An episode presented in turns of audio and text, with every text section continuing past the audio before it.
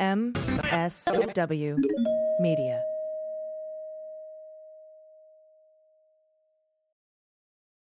Thanks to Feels for supporting Cleanup on Aisle forty-five. Feels is a better way to feel better. For fifty percent off your first order plus free shipping, go to feals.com slash cleanup. That's feals.com slash cleanup.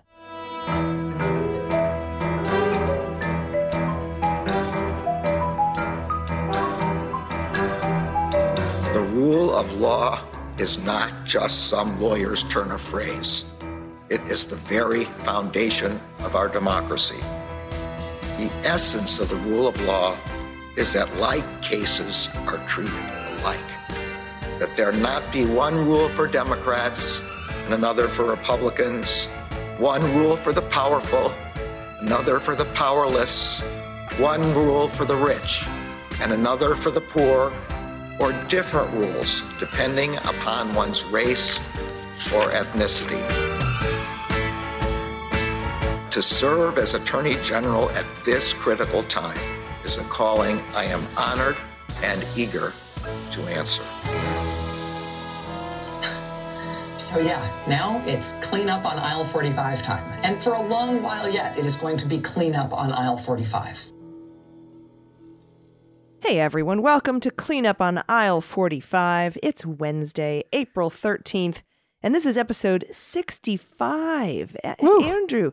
sixty-five episodes. I'm your co-host, Allison Gill. With me, as always, Andrew Torres. I can't believe we're at sixty-five already. Uh, yeah, it, it kind of feels like our job should be done by now, right? Shouldn't we be cleaned up, really, on aisle forty-five by now? I would think. It's a, it's a big aisle, and uh, there's, a, there's a big mess. So anyway, before we get started, let's uh, do what we always do in the uh, opening bits here and give a shout out to our new patrons. So a big heartfelt thanks to Murder Note, to William Patterson, and Professor Pastafari. Ah, yes, touched by his noodly appendage. Also, thank you to D. Enoch, Nathan DeRosier, and Doctor Rosenpenis. Doctor Rosen Rosen. Exactly.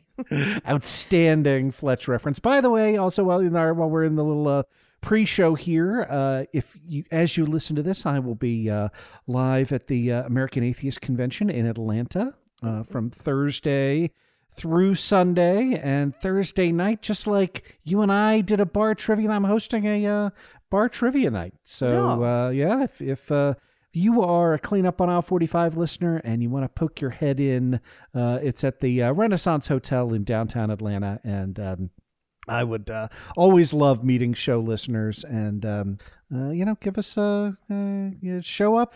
Our, uh, our event is Thursday night, and uh, that is bar trivia with the proceeds to go to uh, charity, uh, particular uh, charity that helps women secure reproductive rights uh, throughout the American Southeast. So, you know, one hundred percent of the uh, of the ticket price is being donated uh, in support of uh, of women's rights. So uh, I'm very, very happy to be doing that.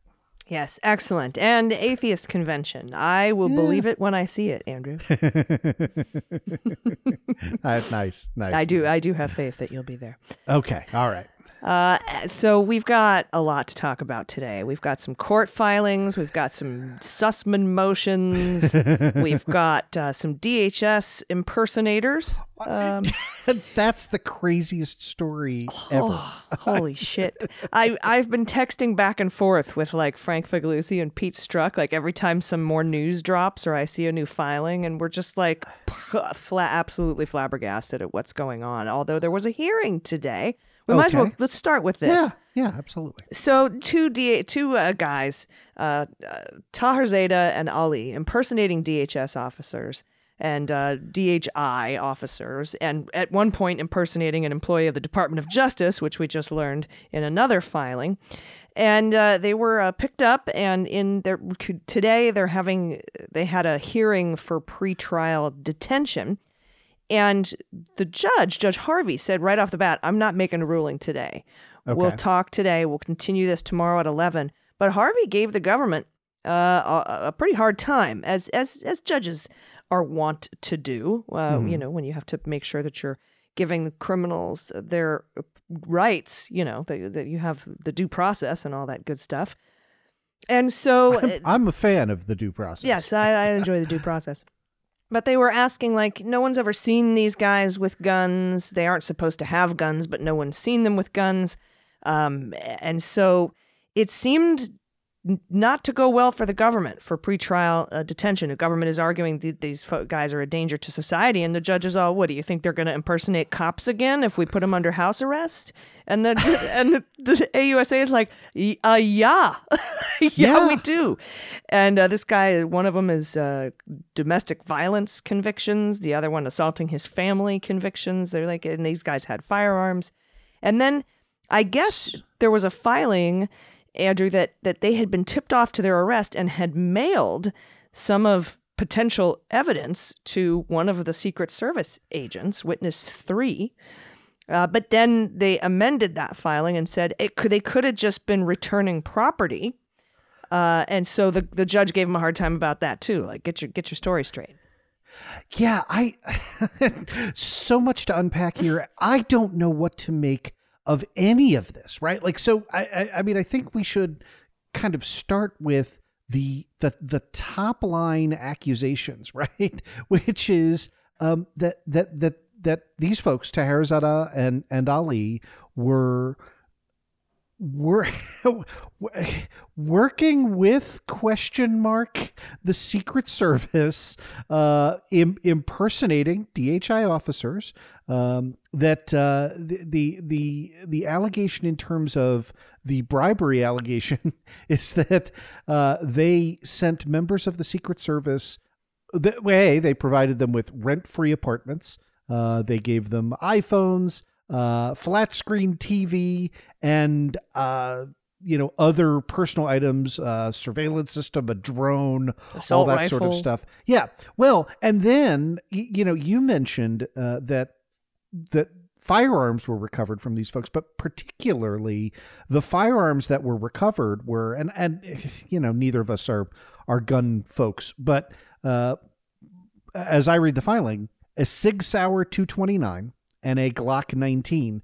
Um, so in addition to that, they, they, they, uh, discovered surveillance equipments, hard drive, um, a, uh, a, a what is described in the filing as, quote, a machine to create and program personal identification verification cards and blank I D cards. All of that was summarized by the prosecutors as these guys were, quote, not merely playing dress up, mm. end of quote. And, uh, you know, it goes on. I mean, this is the, the, the, the not playing dress up is a, is a good line, because this is precisely the kind of, you know, stuff that, uh, you know, we see right-wing activists, you know, love to, you know, pretend like uh, they are, they're going into uh, a combat zone. But, um, but no, this stuff really crosses the line from the stuff that is for sale to suckers uh, versus stuff that is really restricted to law enforcement. So rifle scope, tactical gear, storage equipment, clothing and patches with police insignias, handheld radios, a high-end drone, a gas mask, handcuffs, zip ties, breaching equipments, cleaning kits for firearms, ultraviolet flashlight, R F G S K eighteen, which is used to locate hidden cameras, microphones, R F transmitters, vehicle trackers, a computer server with two modules, an encrypted portable hard drive, antennas, and a firearms holster mount- mounted and hidden under a desk, all of which were seized pursuant to a search warrant. I... So, yeah. I, what else do you say? I mean, they did have some also illegal high-capacity magazines. Um, and then there, they had discovered there was some shipping labels and stuff after the uh, they were tipped off, apparently, about their arrest. They had shipped uh, a couple of uh, cases, gun cases with high-capacity magazines and four expensive cigars uh, to one of these Secret Service agents. Um, and, and that seemed to be that they were hiding evidence, uh, and then came back and said, well, maybe not. Maybe they were just returning property. Uh, but regardless, this this whole thing, I don't know if the judge, after hearing this hearing, is going to remand them to pretrial uh, detention. Um, I, I I I think I think that read is correct, right? Like, let's remember less than thirty percent of defendants charged with violent crimes are uh, are are held right are are held without bail, um, and so uh, that is you know you you kind of think, oh well you know that's just de rigueur, right, that's always the case, but but not more often than not, uh, criminal defendants charged with violent offenses uh, are released on some form of bail. Um, The the real complicating matter here is trying to piece together what, what the government's story is, right? Mm-hmm. Is is the government in in, in affidavits at that, that hearing on Monday, uh, the government said, you know, that uh, four of its agents were, were duped. I, duped by what? Duped how? I mean, this is this is illustrative of the importance of you know, understanding and being able to articulate, cleanly articulate your theory of the case from start to finish, mm-hmm. right? Um, Although, you know, this is Matt Graves, who who I love. I have a, yeah. I have a justice crush on Matt Graves. Yeah. And that he's willing to ask for pretrial detention and go out on that limb um, comforts me in other things he's mm-hmm. investigating.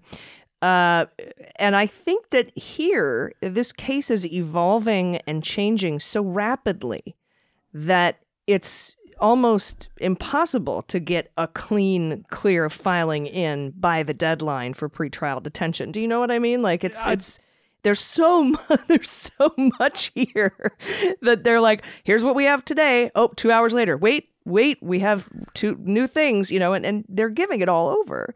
Yep. Um, but this, I think, I think where this might land is that these guys might be let out uh, in in custody of their parents, by the way, um, with uh, ankle monitors. Probably uh, that seems to be where where the judge is headed. Uh, G P S house arrest, mm-hmm. uh, pending trial. But I think that that's my that might be what we're looking at. I and and I giggled there because again, reminder. These folks are thirty-five and forty, respectively, right? This is this was apparently a well-orchestrated, long-running scheme. So it's just, you know, it's I, I, it's funny to think somebody my age being like remanded to the custody of their parents, you know. Mm. Um, but but but no, I, and, and to go to your point, my this is a very this. Well, I, I was going to say this kind of case, but I've never seen anything like this, right?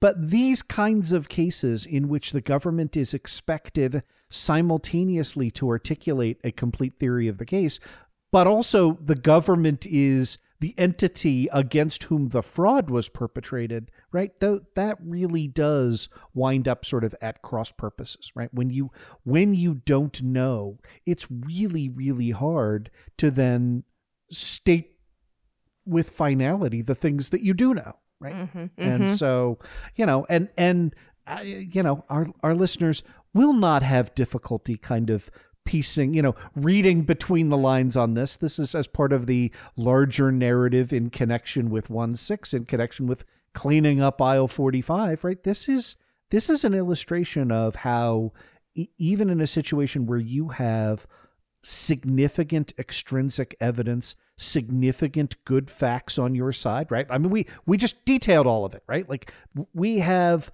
the the hard drives, we have the fact that these guys have uh, what you know appear to be restricted police firearm. We've got the vest that says police across it, right? Like this is lots and lots of good evidence.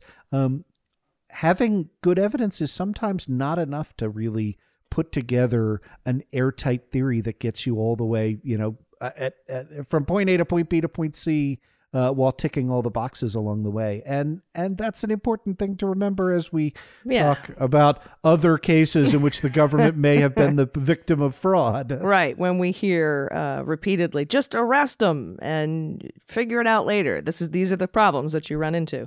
Yeah. Um. Now, you know, I think if additional evidence is uncovered with regards to the ties to Pakistan or Iran, if there are any, or evidence mm-hmm. uh, with regards to if they hurt anyone uh, while they were doing this physically or otherwise, uh, if they Um, w- what was the nature of the gifts to the Secret Service? Were they do- were they doing some sort of infiltrating or bribing, or were they just, you know, being LARPers?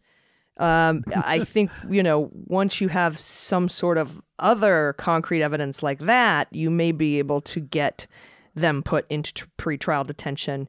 Uh, but so far, I think I think Graves here is just asking for the max based on what he has, and yeah. seeing where seeing where the uh, where the cookie crumbles. Yeah, I, I think that's right. And again, I, I want to be very clear with respect to, you know, it's it's. It is it is easy for us in the peanut gallery to comment, um, but uh, these, I, you know, this is this is why trying cases is hard. mm-hmm, mm-hmm. Now, I personally think they should be in pretrial detention because they've got former assault and D V, and I, that's I have a personal thing with that. Um, but uh, having tried to get my own abusers put behind bars for, for the, I I know what, what it takes, and it's not easy.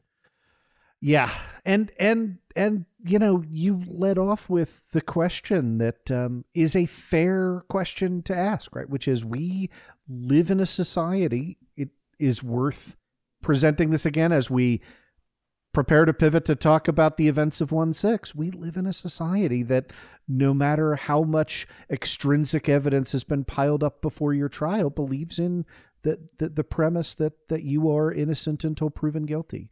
And uh, pretrial detention uh, is has always been in tension with that with that premise, right? You've seen states move away from uh, the cash bail system, which I think probably makes a lot of sense. But that, uh, then at some point you have to say, yeah, yeah, we are staking a judgment and depriving somebody of their liberty before they have been adjudicated guilty by a court. And we should res- wrestle with those questions, right? Mm-hmm. Yeah. And, oh, yeah, and, definitely. And I think that's right. So the two principles that are at stake when uh, the government asks for pretrial detention are, number one, are you going to flee the country, right? Are you going to flee the jurisdiction? Are you going to evade future attempts to bring you to justice? And number two, are you a danger to yourself, the community, or others?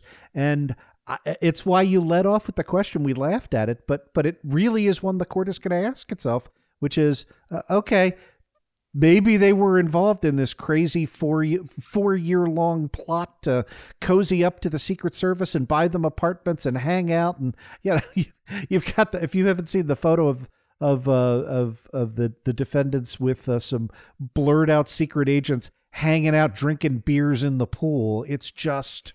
Um, well, take a look at that one, but, uh, but right. Is that what, what they're not going to do that again?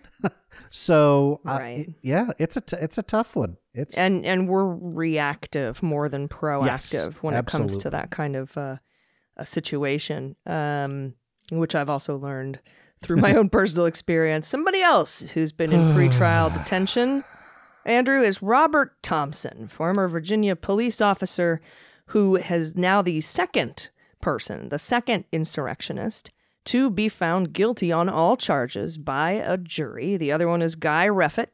Uh, they have, so two for two uh, in front of a jury. And uh, he was found guilty on all six counts, including, now some of the newspapers are saying obstructing Congress, but that's not what he was found guilty of. He was found guilty of obstructing an official proceeding. Right. Which is different. That's fifteen twelve C two. Yeah, I know you all know that. And not, not fifteen oh five, which is obstructing Congress, because obstructing Congress thing gets you a five-year max, whereas obstructing an official proceeding gets you a twenty-year max. It seems as though his lawyers in this case, the defense attorney, was like, all right, look, he did the misdemeanors. He was there at the Capitol. But can you let him go on the felony stuff? Uh, Uh, us, you know, assault, interfering with an officer, assault, you know, all that, and obstructing an official proceeding. Uh, let the felonies go. And the jury said, nope, no, dude. And they deliberated for a day and a half and found him guilty on all six counts. I don't know when sentencing. This just came down. Yep. So I don't know when his uh, sentencing hearing will be. But former police officer, we've seen this a lot with um, former military, former police officers, former federal officers. being taking part in the insurrection. Um, now, uh, bench trials don't have as good of a record uh, as we know. We've had two bench trials, and I think they were both presided over by uh, Trevor McFadden, a uh, Trump appointee, and one was found guilty, and the other was found one guilty on one count out of two, and the other one was acquitted of both counts. So we're batting two fifty on the bench trials and batting one thousand on jury trials. Yeah, and it is worth spending a few minutes on uh, Judge Trevor McFadden and, uh, in particular, uh, that the, the complete acquittal.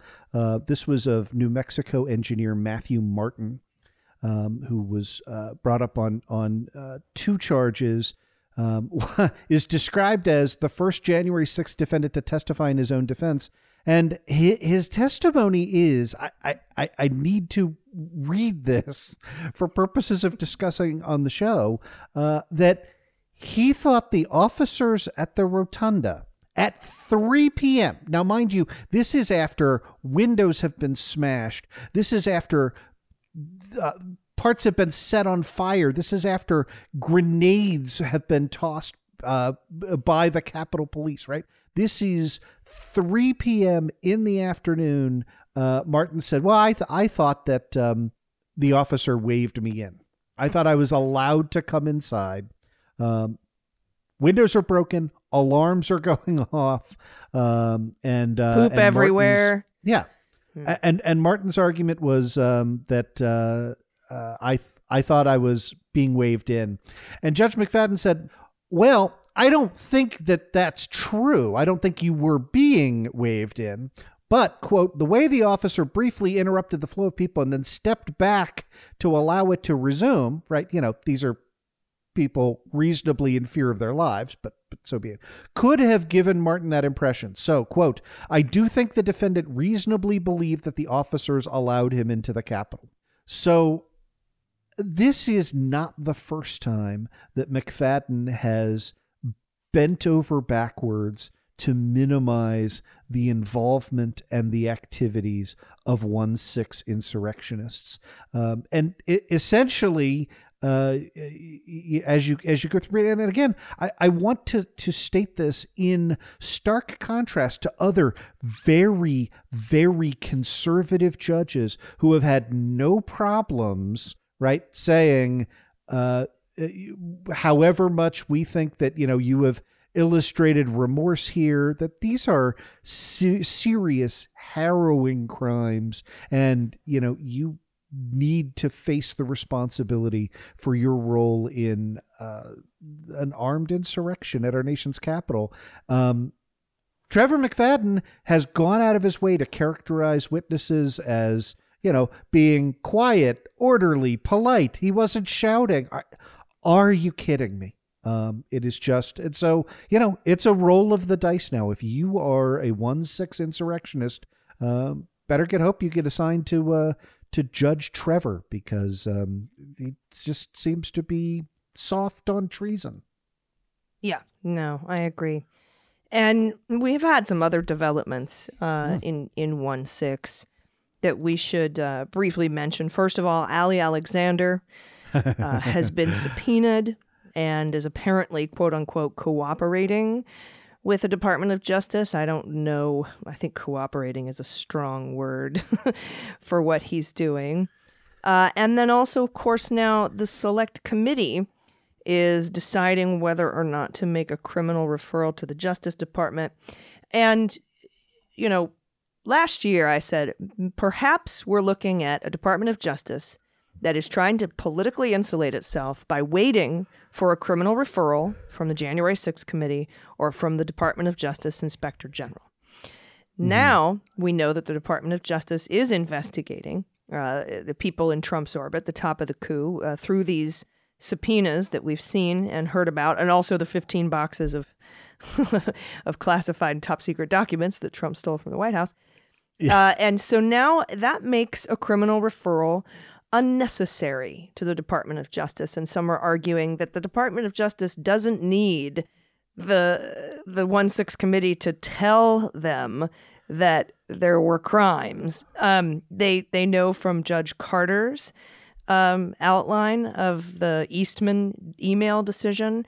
They know from uh, from just what is publicly available uh, to, to uh, you know, in information. And of course, the, the January sixth committee can always send evidence over to the Department of Justice without a criminal referral. So some now are arguing that it would actually politically taint a Department of Justice investigation by making a criminal referral from J six, giving the Republicans ammo, unnecessary ammo that they could use to, to decry the D O J investigation as politically motivated. What are your what are your thoughts on that? I think so. There really are two tracks that that we're going down right now, right? The the first is, and these tracks are at cross purposes, right? So the purpose of the January sixth committee is to investigate and explain to the American public what happened on January sixth. And I have to say, um, I, I remain very, very confident in the January sixth committee. I, I hope that they are nearing the conclusion, but I, I also get this just because of the passage of time, right? We're already fifteen right. months out. Um, and the Republican Party is uh, an institutional gaslighting machine, right? Mm. They, they are engaged in the substantive rewriting of history.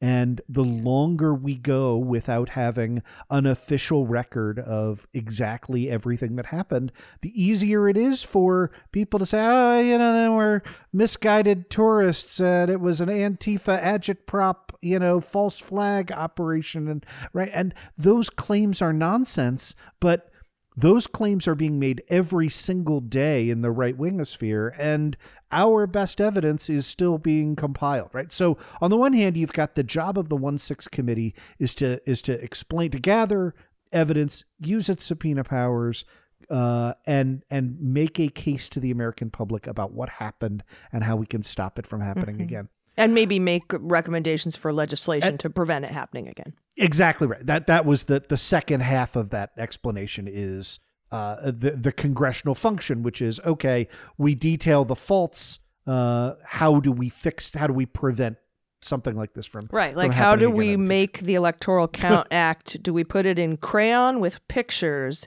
so that people understand it? Because to me, it's clear, you know, and, and in fact, I think that some, some right wing folks are actually using the fact that the the committee wants to shore up the Electoral Count Act as proof that the Electoral Count Act isn't clear.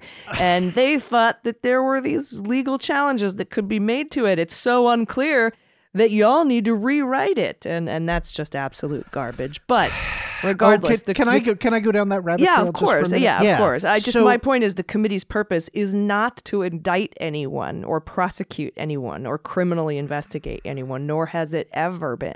Yeah, and that's you because uh, you're so good at this. Instantly intuited where I was going with the second half of it, but but but but I want to talk about that argument because I have seen it raised online, and it is just as as pernicious and bad faith an argument as we can we can possibly get. So one of the things, and I want to make kind of a clear analogy to everyday tort law, right? So one of the things that is just without question uncontrovertible is that subsequent remedial measures in a tort case are not admissible as evidence of the underlying negligence, right? And that, what that means is, right, I go, uh, you're running an ice cream shop. I visit your ice cream shop. I slip and fall on your floor. I hurt myself. I sue you for negligence. The next day, you put up a sign that says, caution, floors may be slippery, right? And you change your policy about how often you're mopping the floors, right? It's an ice cream store, you know, people spill, that sort of thing. I can't go to trial. It is well established since thirteenth century Saxony, since, you know, the, the lords and ladies gathered at Kildare, like that, that I can't introduce the evidence that you changed your policy as proof that the previous policy was a bad thing. Right. And the reason for that is a hundred percent super duper clear basic principle of American law, English law, Anglo-Saxon law. dating back a thousand years, and that is because we want people to fix problems, and we do not want, right? If you if you could introduce that evidence, then store owners would have to weigh, how, what do I think the risk is that somebody's going to fall again for, and and I can't fix this problem until after I'm I've dealt with this lawsuit. That's insane, right? The same principle applies here. That's a little bit of an analogy with respect to the Electoral Count Act, right? In other words, someone can say the Electoral Count Act is not a model of clarity in drafting. And and they would be correct, okay? The, the Electoral Count Act, three U S C fifteen, is incredibly confusing, right? And and as you read it, it is really, really hard to know exactly what happens. Okay. And I could read part, right? You know, if more than one return or paper purporting to be a return from a state shall have been received by the president of the Senate, those votes and those only shall be counted, which shall have been regularly given by the electors who were shown by the determined mentioned in section five to have been appointed if the determination in said section provided for shall have been made by or by such successors or substitutes in case of a vacancy in the board of electors so ascertained, comma, no, that sentence still goes, as have been appointed to fill such vacancy, vacancy in the mode provided by the laws of the state, semicolon, but in case there shall arise the question of which two or more state authorities determining which electors have been appointed. I, I, I'm not kidding. This single sentence goes on for another seven lines. Okay. Um, I'm, I'm stopping the reading because you probably have a million questions already. Like what, what does it mean to be regularly given? What does it mean, you know, to have been appointed to fill what such vacancy? What does the semicolon mean? Right. All of that. You can read that and say, good Lord, you know, nineteenth century lawyers sucked at English. That is true. There is some ambiguity, and we could write law review articles on, you know, what does it mean for, for uh, you know, a vote to have been regularly given by electors, right? We, all of that is an ambiguity. What is not an ambiguity, right, as we covered on this show, you and I covered on our respective shows, is that there is any construction of the Electoral Count Act, which means Vice President Pence gets to just decide by himself if electoral votes count or not, right? That argument is preposterous. That's the one uh, that that um, Mike Pence's lawyer, Greg Jacob, uh, got John Eastman to admit in private he would lose nine to nothing at the Supreme Court, right? Well, maybe Thomas. And then they spent an hour debating Clarence Thomas opinions. And finally, Eastman concluded, okay, okay, I got no votes on the Supreme Court for this, not even Clarence Thomas. So it, it, it, it I, I just, the reason I wanted to go down that, that rabbit trail is to say, you, you can consider, we should not be backed into the position of saying the Electoral Count Act is as clear as speed limit fifty-five. It sure as hell isn't, right? That sentence makes no sense to me, but it is clear that the Electoral Count Act does not vest the vice president with the discretion to pick the next president, right? Because if it did, we would have only ever had federalists as, as uh, president, and right? Like the, the vice president would be like, oh, all right, I, I hereby certify that one electoral vote shall go to, right? Of course, that's how it would happen. And the fact that it didn't happen that way is pretty strong evidence yeah, that the vice president, yeah, that the vice president does not have the power to just unilaterally throw out electoral votes. Believe me, if they could have, I would have liked Al Gore to have gotten up in two thousand and been like, all right, that's a vote for me. That's another vote for me. That's another vote for me. Boy, these things are going great from my end, right? Like, I, it, of course not, right? So, I'm sorry, I, I didn't, I didn't mean to uh, get off on uh, on quite the, the tangent there, but but I but I think that it's important, right? Like, we can say the one six committee should recommend changes to the Electoral Count Act without conceding that any part of the argument of the insurrectionists is correct. Right. That doesn't mean that Republicans won't do it.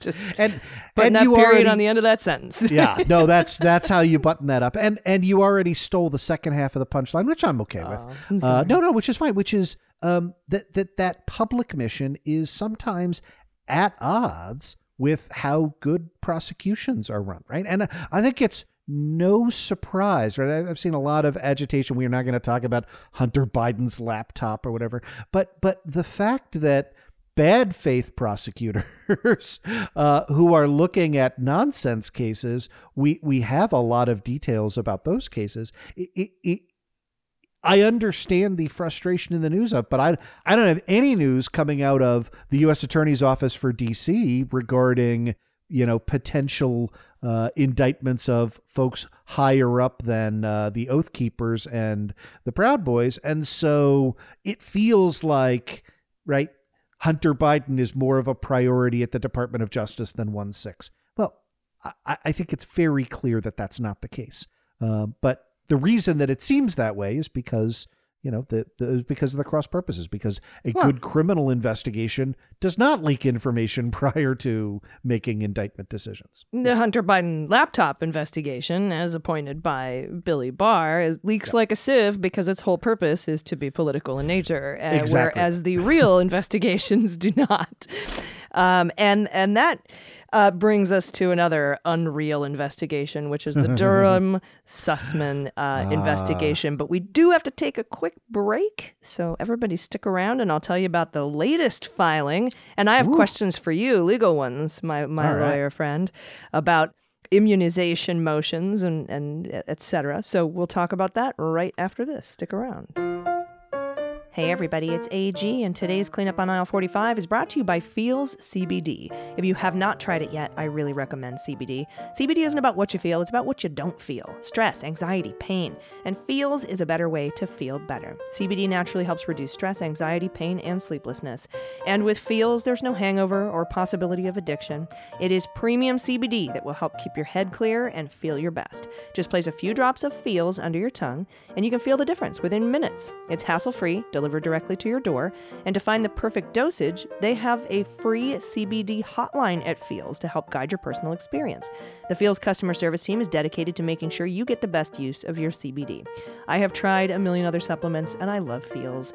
Feels is the safe, natural method to relieve pain, nervousness, and sleeplessness without harmful side effects. It's helped me so much with insomnia and anxiety. Feels' monthly membership makes your self-care easy. You'll save money on every order, and you can pause or cancel anytime. It's super simple. So just go to feels.com slash cleanup and you'll get fifty percent off your first order with free shipping. That's Feels, F E A L S dot com slash cleanup. You'll be glad you did. All right, welcome back. I am not going to bore you with the whole backstory and the details of what's going on with Durham and Sussmann.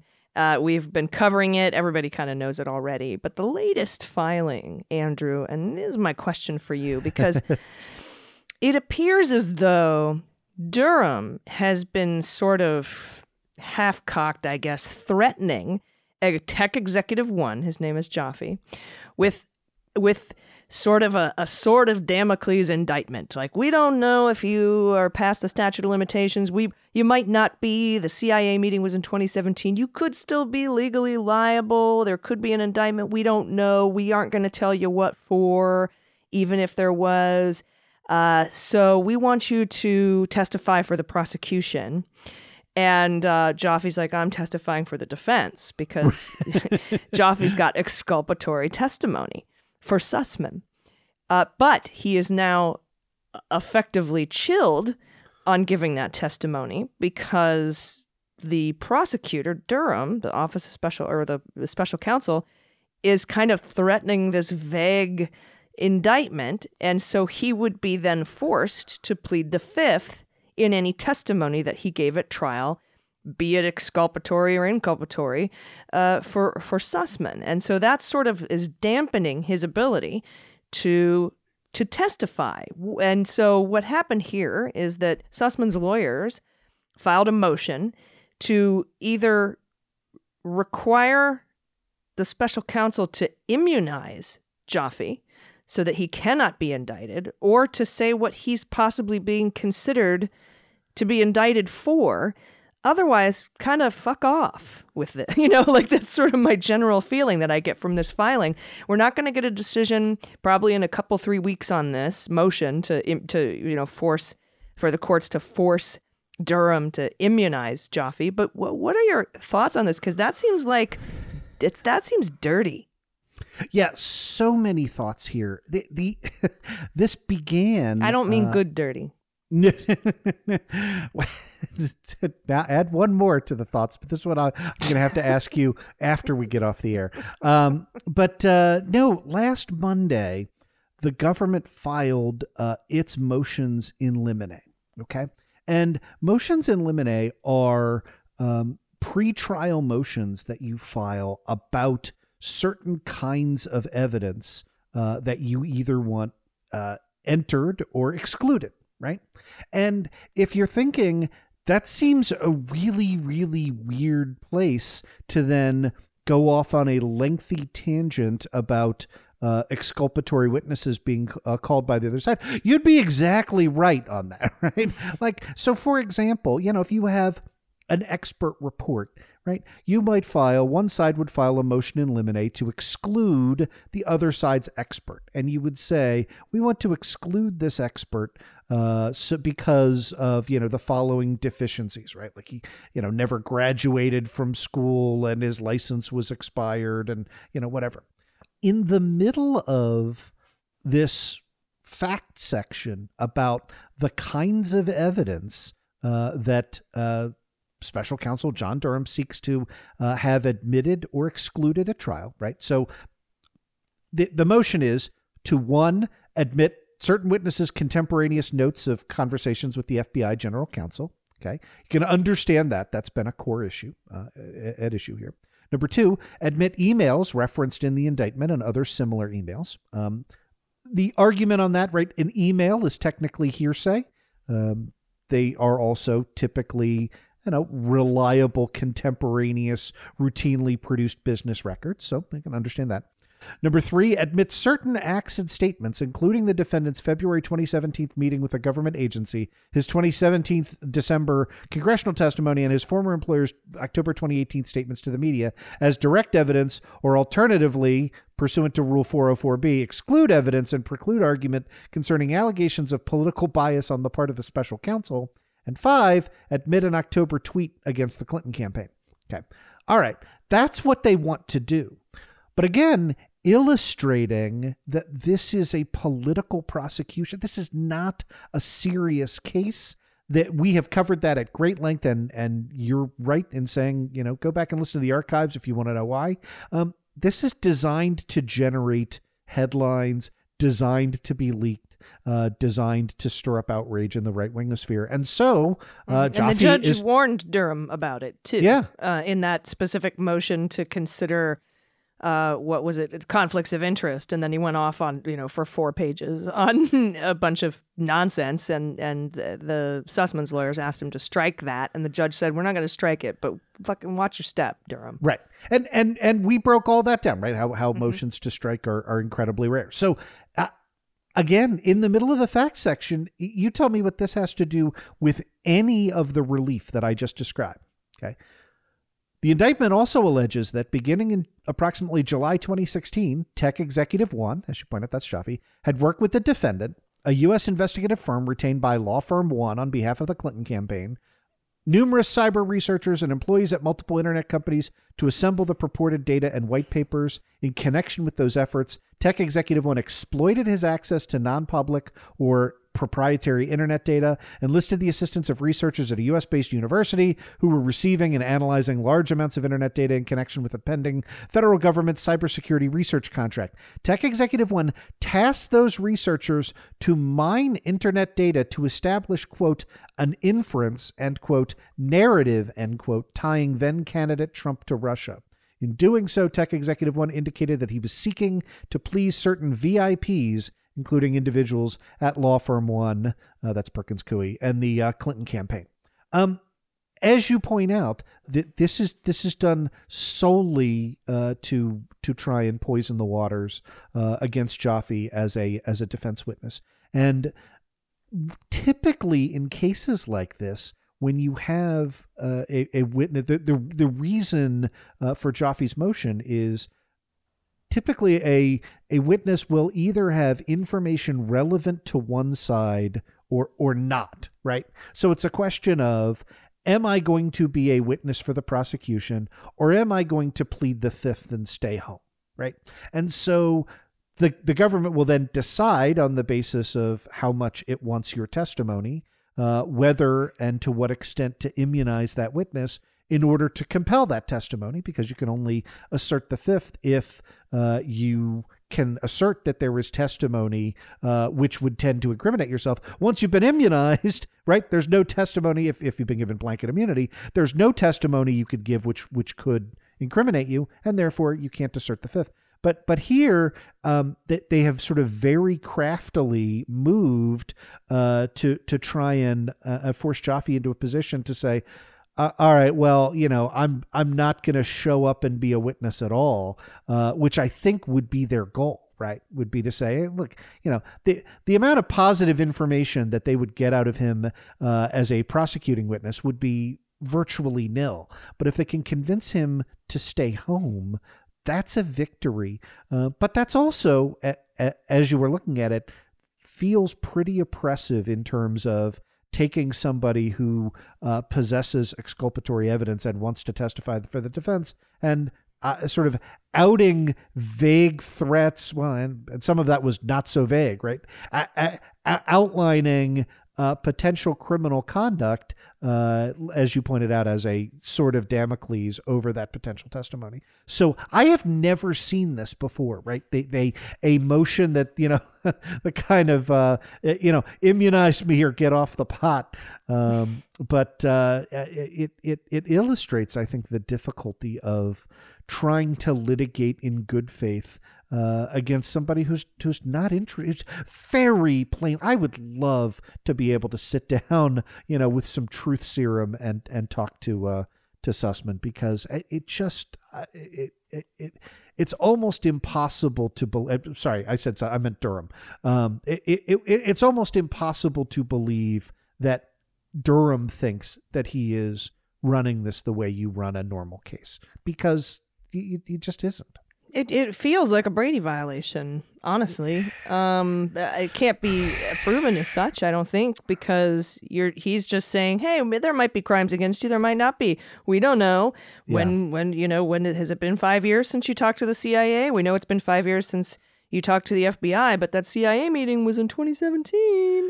And, uh, you know, September twenty seventeen, so... Mm, could go either way. And and to do that, to keep a witness out who might be providing exculpatory information, seems like a violation of a cr- of a criminal defendant's rights to get exculpatory testimony.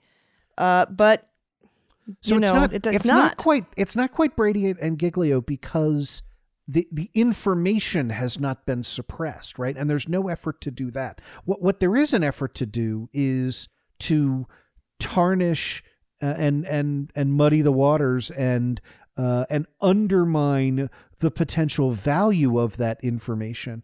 Um, and that, to me, that is that is an interesting. Like, if I was going to make an analogy, right, it might be like if you were to uncover uh, that there is exculpatory evidence. Um, and then, you know, you order the, uh, you know, the, the local police, the investigating detectives, the F B I, whoever's in, in whoever's custody the evidence is. If if if a prosecutor were like, well, you know, uh, if you want to screw up the chain of custody of of that evidence while you're delivering it to the defense, I'd be real cool with that. Um, that that feels like a Brady violation. Right. And so that, to me, that's that's the closest analogy, right? Like, it isn't as though they're not turning over the information, which is what the Constitution requires. That's Brady v. Maryland. The, the question is, they're undermining the value of that testimony while doing so. And that, it feels equally wrong, but, but um, you know, exists in kind of a uh, an adjacent square. So, um, you know, we'll, I feel like there we'll should see. be a rule that if, if a witness has exculpatory information, that the prosecuting attorneys either have to indict or immunize, or provide the information of potential investigations, criminally or otherwise, into that person, so that yep. they can know whether or not they would need to assert their Fifth Amendment, or whether or not they'd be able to provide testimony. I feel like you can't just be vague about maybe potential indictments that could happen later. I don't know. It just seems wrong. Yeah, or or stipulate that they can't contest the evidence if they decide not to indict, right? Because the, the problem with having a, a per se rule that says if you have exculpatory evidence, the government uh, either has to indict uh, or immunize is, you know, you could see how that could no, potentially... Or th- the third option, or explain the potential yeah. crimes that you're looking at and what they're looking yeah. at. So then yeah. you could say, oh, he's talking about the twenty seventeen C I A meeting. I don't give a fuck about that. I didn't break any rules. Let's go to testimony, you know. Yeah. To no, where you could make an informed decision, you know. That's right. And the the way in which the Constitution, the implementing underlying statutes like the Speedy Trial Act, for example, um, tend to focus on specificity, right, in letting a potential criminal defendant know exactly what, what he faces in terms of uh, potential charges. So, uh, so I so I think that that third option, right, is is a good way to sort of close the loop hmm. and run the full gamut of, yeah, indict, immunize, or at minimum, explain what I'm on the hook for here. Right? Yeah, or potentially could be on the hook for. Yep. Uh, am I currently under investigation? Am I the target of an investigation? Yep. Uh, you know, something, something like that. Uh, all right. So those are uh, kind of the, the legal stories uh, that are out right there, uh, out right now. And then we've got sort of a, a kind of comings and goings. um, what what do we have on, on the docket today? So folks enjoyed. We got a lot of positive feedback about uh, the my twenty-five minute breakdown regarding legal brains dot com uh, from last week. So I think I'm going to stick with that theme in terms of uh, wishing a, a fond farewell to Jonathan Moseley, uh, who has been disbarred from uh, the Uh, practice of law in the Commonwealth of Virginia. If the name is familiar, Jonathan Moseley represents Kelly Meggs, and Kelly Meggs is one of the Oath Keepers uh, that is uh, charged with seditious conspiracy. Um, and in fact, uh, Kelly Meggs is Gator One on the uh, Strike Force team. Um, his his lawyer has now been disbarred. Uh, and, and I need to say, we do not exactly know why Jonathan Moseley was disbarred. I I can access the order, right, which says uh, that he has been found uh, in violation of, uh, and and this is a long list, um, the following rules, disciplinary rule violations have been proved by clear and convincing evidence, right? So that is more than just uh, the the civil preponderance of the evidence, slightly less than beyond a reasonable doubt. Violations of Rule one fifteen A one, Rule one fifteen B three, Rule one fifteen B five, Rule one fifteen D, eight point one C, eight point one D, uh, eight point four. eight point four is the general catch-all rule, by the way. eight point four B, three point one, three point three A one, three point four D, three point four J, five point five C, and eight point two. Um, it, without... More, right? This is just literally a form finding. Uh, this what taken, didn't he do? You yeah, know? Right. This was taken out of the appendix, and you know we get scratch throughs with his name written in pen. Um, so uh, it, we don't have the underlying facts, but but here's what we do know. Um, this is not the first time that Jonathan Moseley has been disciplined. This is not the first time that folks have raised complaints about him in twenty ten, um, he represented someone named Tracy Ammons in a breach of contract action against the Christian Coalition of America. Boy, it kind of feels like there are no winners in that case. Um, and uh, in that case, um, Ammon gave Moseley uh, a copy of the contract, and uh, and then they looked at it and they argued uh, that and the contract contained an arbitration clause. And the argument that Moseley made in court uh, was, Your Honor, we don't dispute the existence of a contract, but my client doesn't have a copy, and she doesn't remember there being an arbitration clause in the copy that she signed. Okay.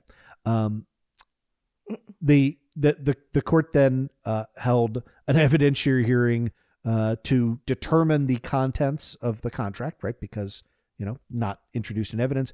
On cross-examination, uh, Tracy Ammons admitted that he had given a copy of that employment contract to his lawyer and that the contract did contain an arbitration clause. The contract was produced, and then Moseley made a motion for non-suit, which was granted. Um, so, it, in other words, uh, directly conspired uh, to commit a fraud on the court, uh, went through the rigmarole of contesting uh, whether that contract existed, and uh, knew I had a copy all along that was given by his client. Don't do that sort of thing. So, you know, that was twenty ten, uh, and his license was suspended for six months. So, you know, could he have done other stuff beyond representing one six defendants? Oh, yeah, absolutely. Now, um, we also know that John Moseley is, because he represents criminal insurrectionists, a crazy person who makes absolutely crazy arguments in court. And we now have, th- th- this is astonishing to me, um, nine days after being disbarred, Moseley made a motion to to dismiss counts one to four, right, which includes the seditious conspiracy charge against his client, Kelly Meggs. Right? I don't think he was allowed to do this. Yeah, that was my question. I tweeted this out. Uh, I saw the filing and I said, why is a disbarred guy submitting filings? Now, somebody said, well, this is D C and he's Virginia. He was disbarred in Virginia, but I don't think you're allowed, because you would need a sponsor in D C, and if you're disbarred, you can't, your sponsorship is null and void, I would imagine, in any other jurisdiction. That is one hundred percent correct, right? So it, it would be it would be different. Give me my honorary bar duke. Yeah, you've been you've been racking these up. Look, it would be different if Moseley were admitted in D C and in Virginia, okay? Because then he's been disbarred to practice law in the in the Commonwealth of Virginia, right? Uh, but he's still licensed for now uh, in D C. And so in that interregnum, you could imagine him filing in his D C cases uh, because he is still technically a D C lawyer. He is admitted pro hoc vice in this case, right? That is specially admitted under the sponsorship of a Virginia lawyer, under the sponsorship of a D C lawyer, right? And That that is based on him being a lawyer in good standing and member of the Bar of Virginia. I know. I get pro hoc into court all the time, right? And you have to sign a little affidavit that says, I am a member of good standing of the bars of, and I'm a member of the bars of Maryland and the District of Columbia. So when I litigate in Virginia or anywhere else, right, I have to move to be admitted pro hoc vice. I fill out that little affidavit. I hire local counsel. They move. The court grants the, the motion, because the court always grants the motion, right? There's a heavy presumption in allowing litigants to be represented by the lawyer of their choosing. Um, and and so, what happens if you file and you're disbarred and you're you you know your pro hoc vice is no bueno because you have to be a lawyer in good standing at another bar? I mean, what, are you going to get disbarred again? Like, what happens? I, there may be a practical, you know, there there's nothing that the court can do. Contempt? But but you you, you could enter a, a contempt order, right? That the court, you could enter sanctions, right? Um, all of that is is possible. And this is before our friend Judge Mehta uh, in uh, the U S District Court for the District of Columbia. Um, I I have some sympathy to the idea that that uh, Moseley's clients are so odious that he can't find anybody else to represent them. That's what that's what Moseley said. This is, you know, you're in trouble when this is your defense uh, to the Washington Post. But, but Moseley said, uh, because there was a, a status conference uh, yesterday, uh, and Moseley said he did not know the purpose of the hearing, but it might be about the disbarment order. He said his client, Kelly Meggs, is aware that he's been disbarred. Quote, I've been trying for months to get additional attorneys, and they're not out there. So obviously it'd be good for Kelly Meggs to get another attorney, but that doesn't mean they just magically appear, Moseley said. Um, well, and Mehta's been warning about this for a while. Well, Mehta's like, you should probably have a different counsel and, uh, or a second lawyer or something. Cause, mm. and, and we're going to get to why in a second. But uh, uh, the other thing that this pushes against is um, the strategy of these Oath Keeper defendants, right? This is all the Stuart Rhodes, right? Um, these are the indictments that we talked about. Oath Keeper leader Stuart Rhodes, uh, Kelly Meggs was the Florida leader of the Oath Keepers. Um, this is, uh, th- there is a standing order that trial is set to commence on July eleventh, right? And the strategy of the Rhodes defendants has been to file anything and everything under the sun, including explicit motions to extend time, to stay, and all of those have been denied, right? Judge Mehta wants this to go to trial, and rightfully so, right? J- July eleventh is going to be eighteen months out. It's about damn time, you know, that uh, uh, that we had a an, an, an official adjudication of the crimes that you committed. Um, so appearing without a right? appearing without a lawyer can certainly throw a monkey wrench into that. So nobody wants, you know, to uh, or or I, I should say this. Slowing down Meggs's trial because his lawyer has been disbarred is, in fact, exactly what everybody on that side of the aisle wants, right? And what the government and Judge Mehta do, do not want. Um, uh, uh, on the other hand, I, I'm going to read this, and I know you've seen this, but but in response to an indictment for seditious conspiracy,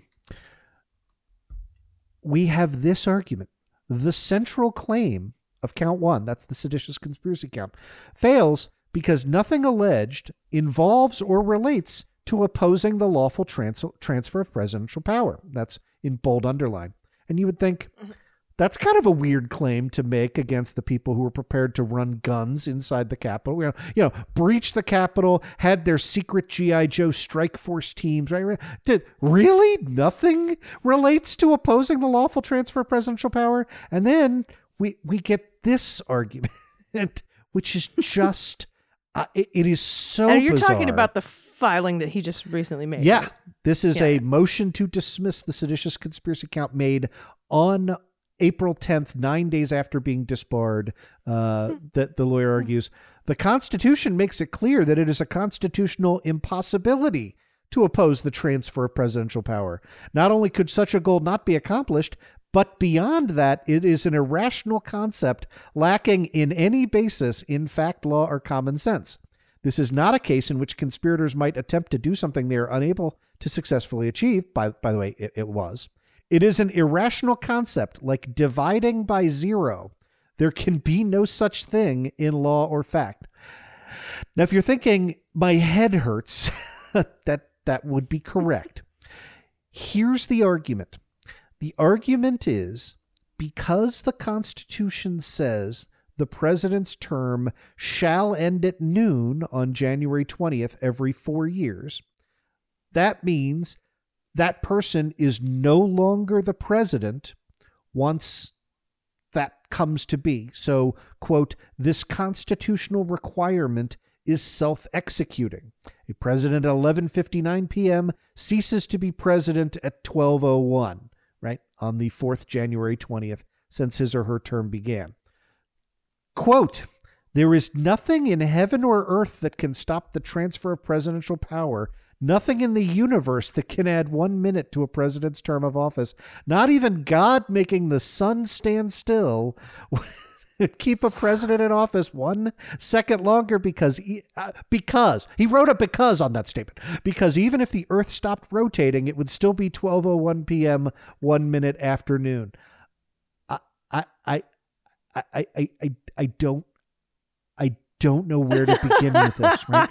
It, It, oh wow! Talk about a last-ditch effort by a disbarred it, lawyer. It, it, it, a nothing in the con. I, mean, I don't want to say nothing. I would like to argue that if the Earth stopped rotating, it would never become twelve. Of o'clock. Course, it wouldn't. That's the de- the definition of time is the Earth rotating around the sun. Right?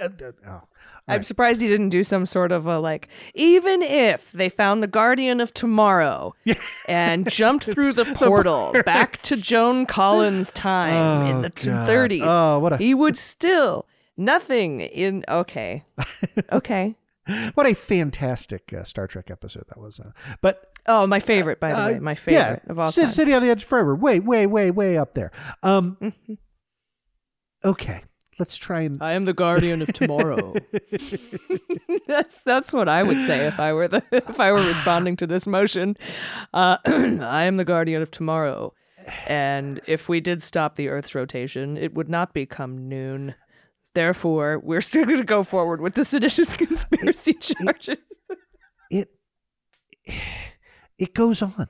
Okay. It says, it says, no, no, no, no. The, the question of how Congress, what we are commanded to believe and recite, was a purely ceremonial meeting and photo op of Congress on January sixth, twenty twenty-one. Sidebar. No, no, it wasn't. Right. That was not a photo op. That's why it was super duper important that it not be interrupted and that it continue. Yeah, that's why they remet and like frickin' ninety-seven-year-old Mitch McConnell stayed up to three in the morning, right? Like that, because it was super duper important that we transfer power. Right? Anyway, ought to apply the laws to the facts amidst unprecedented, uh, unprecedented massive alterations. Those are political opinions. Someone would become president at twelve oh one p.m. on January twentieth, twenty twenty-one. The question is whom? Yeah, and and when you take the person who is lawfully entitled to become president and work to make that person not become president, that's what we call seditious conspiracy. I it it it, it, it continues. I, I am not kidding.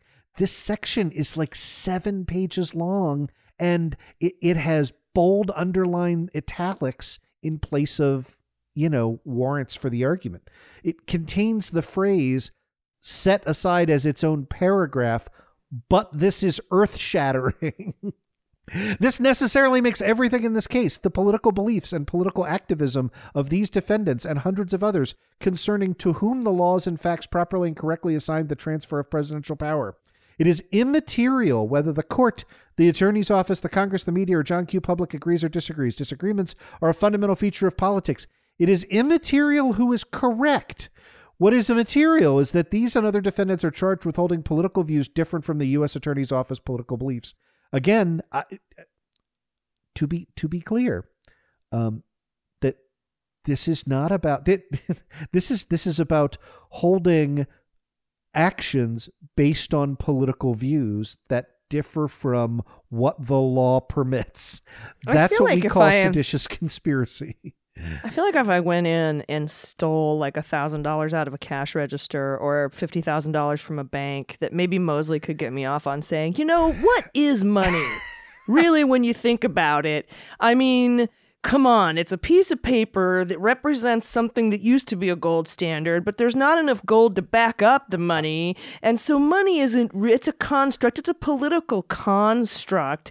Uh, devised by the Fed, and and we, you know, so she didn't steal anything. You, you would you would absolutely get, right, Ponzi scheme. We would get your birth certificate being linked to the Order of the Illuminati's rule in nineteen thirty-six, and uh, you know that it's it shows that you're being posted as collateral for the uh, shadowy international cabal that's loaned out. And and I'm and it's not even really me. It's the government entity. Right. Well, you are uh, purporting yeah, yeah, to be you me. Cannot My, be the My, capital letters. That's exactly right. My flesh and blood self was at home.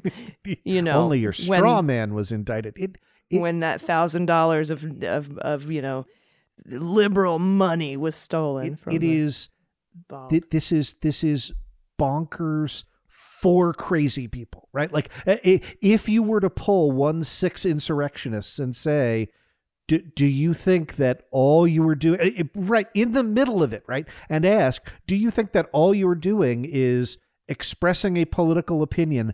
He, he's got this in, again, bold underline italics, I guess, because, you know, star wipes weren't available, and petitioning the government for redress of grievances. They would say, no, man, like, we're here to hang Mike Pence. We're here to stop the count. Stop the st- it's in the name of the thing that's our organization. We're here to stop a thing, right? That you you've just argued that everything that that the insurrectionists said they were trying to do is not really what they were trying to do, and I don't think your clients agree with you on this, John. Well, they're not your clients anymore because you've been disbarred. Awesome. Wow, that was a uh... That's the coolest thing I've heard in a while. That's it, the, I don't the, have any hamburger poems, but, you know. I mean, I, you know, I've read some Sidney Powell filings, but that, whew, I, it, that one, I, it is that one takes just, the cake. That, it, again, I, I struggle for words because th- there's sort of a, like, and and obviously, like, I, you know, it's a metaphysical impossibility to interfere with the swearing into the next president. Good good to know on that. I I think I think that assertion is going to come back to bite you in the ass if we, we ever have, have another about, pre- you know Republican president. Uh, but yeah. hopefully that will never happen. So you know we'll. Yeah, and, and Putin's is obviously still not in power, yeah, right? Um, uh, because of that whole metaphysical time stoppage thing. There you go. Uh, all right, we've got a couple minutes left, and we have another comings and goings. We have a new A T F uh, oh. nominee, and uh, something going on with some ghost gun stuff. Yeah, uh, just uh, just this week, President Biden announced that uh, his nominee to lead the Bureau of Alcohol, Tobacco, Firearms, and Explosives will be former U S Attorney Steve Dettelbach, and Dettelbach's announcement is uh, coinciding with the announcement on Monday, uh, finalizing a federal rule trying to regulate uh, what are being described as ghost guns.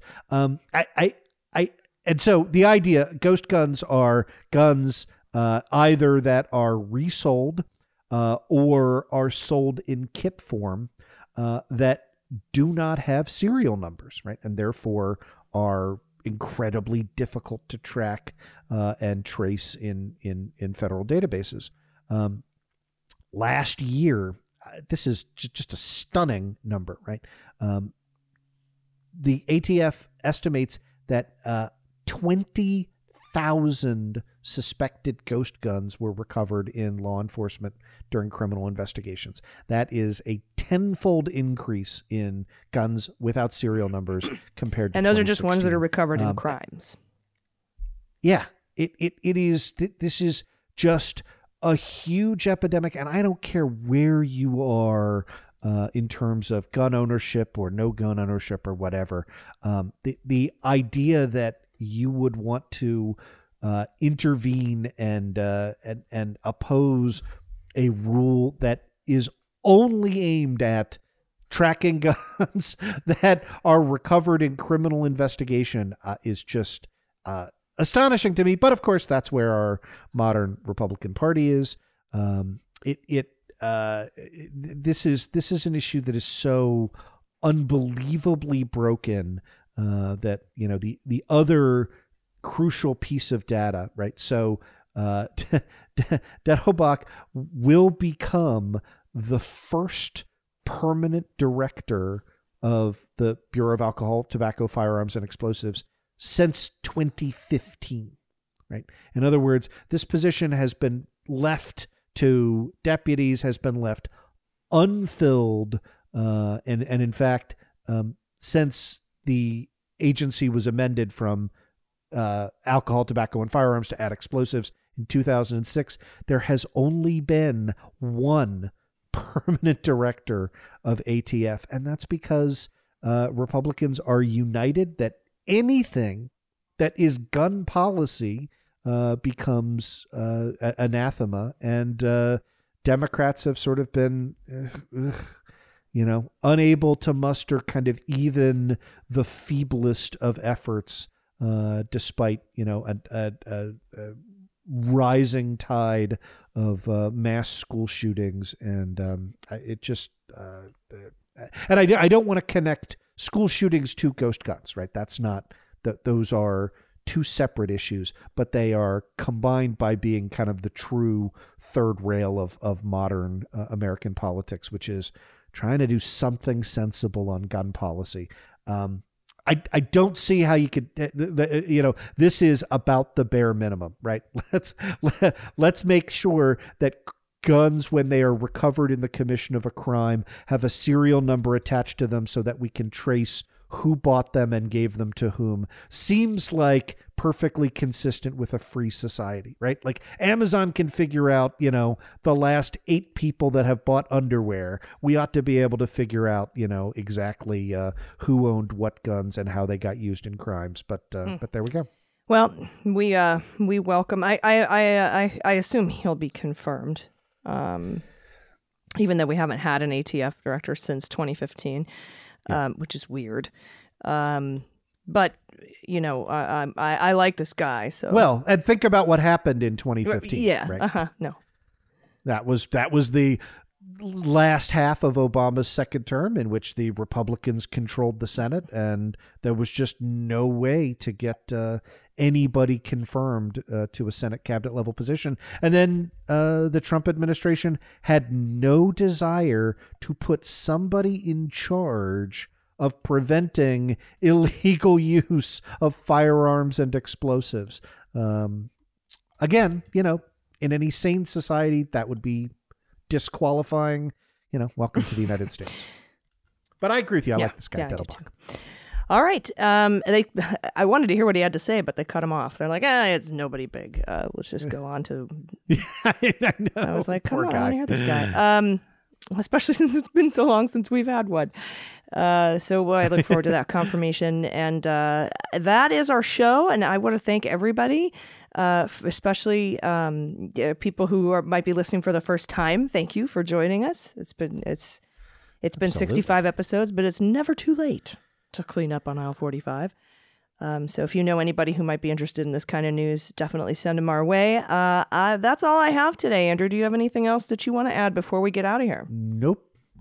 All right. Well, everybody, nope. uh, we will see you on our respective Opening Arguments, Daily Beans type shows, and then we'll be back next week with another episode of Cleanup on Aisle forty-five. Cleanup on Aisle forty-five is written, researched, and produced by Allison Gill and Andrew Torres, with editing by Molly Hockey. Our art and logo design are by Joelle Reeder and Moxie Design Studios, and our music is composed and performed by Adam Orr.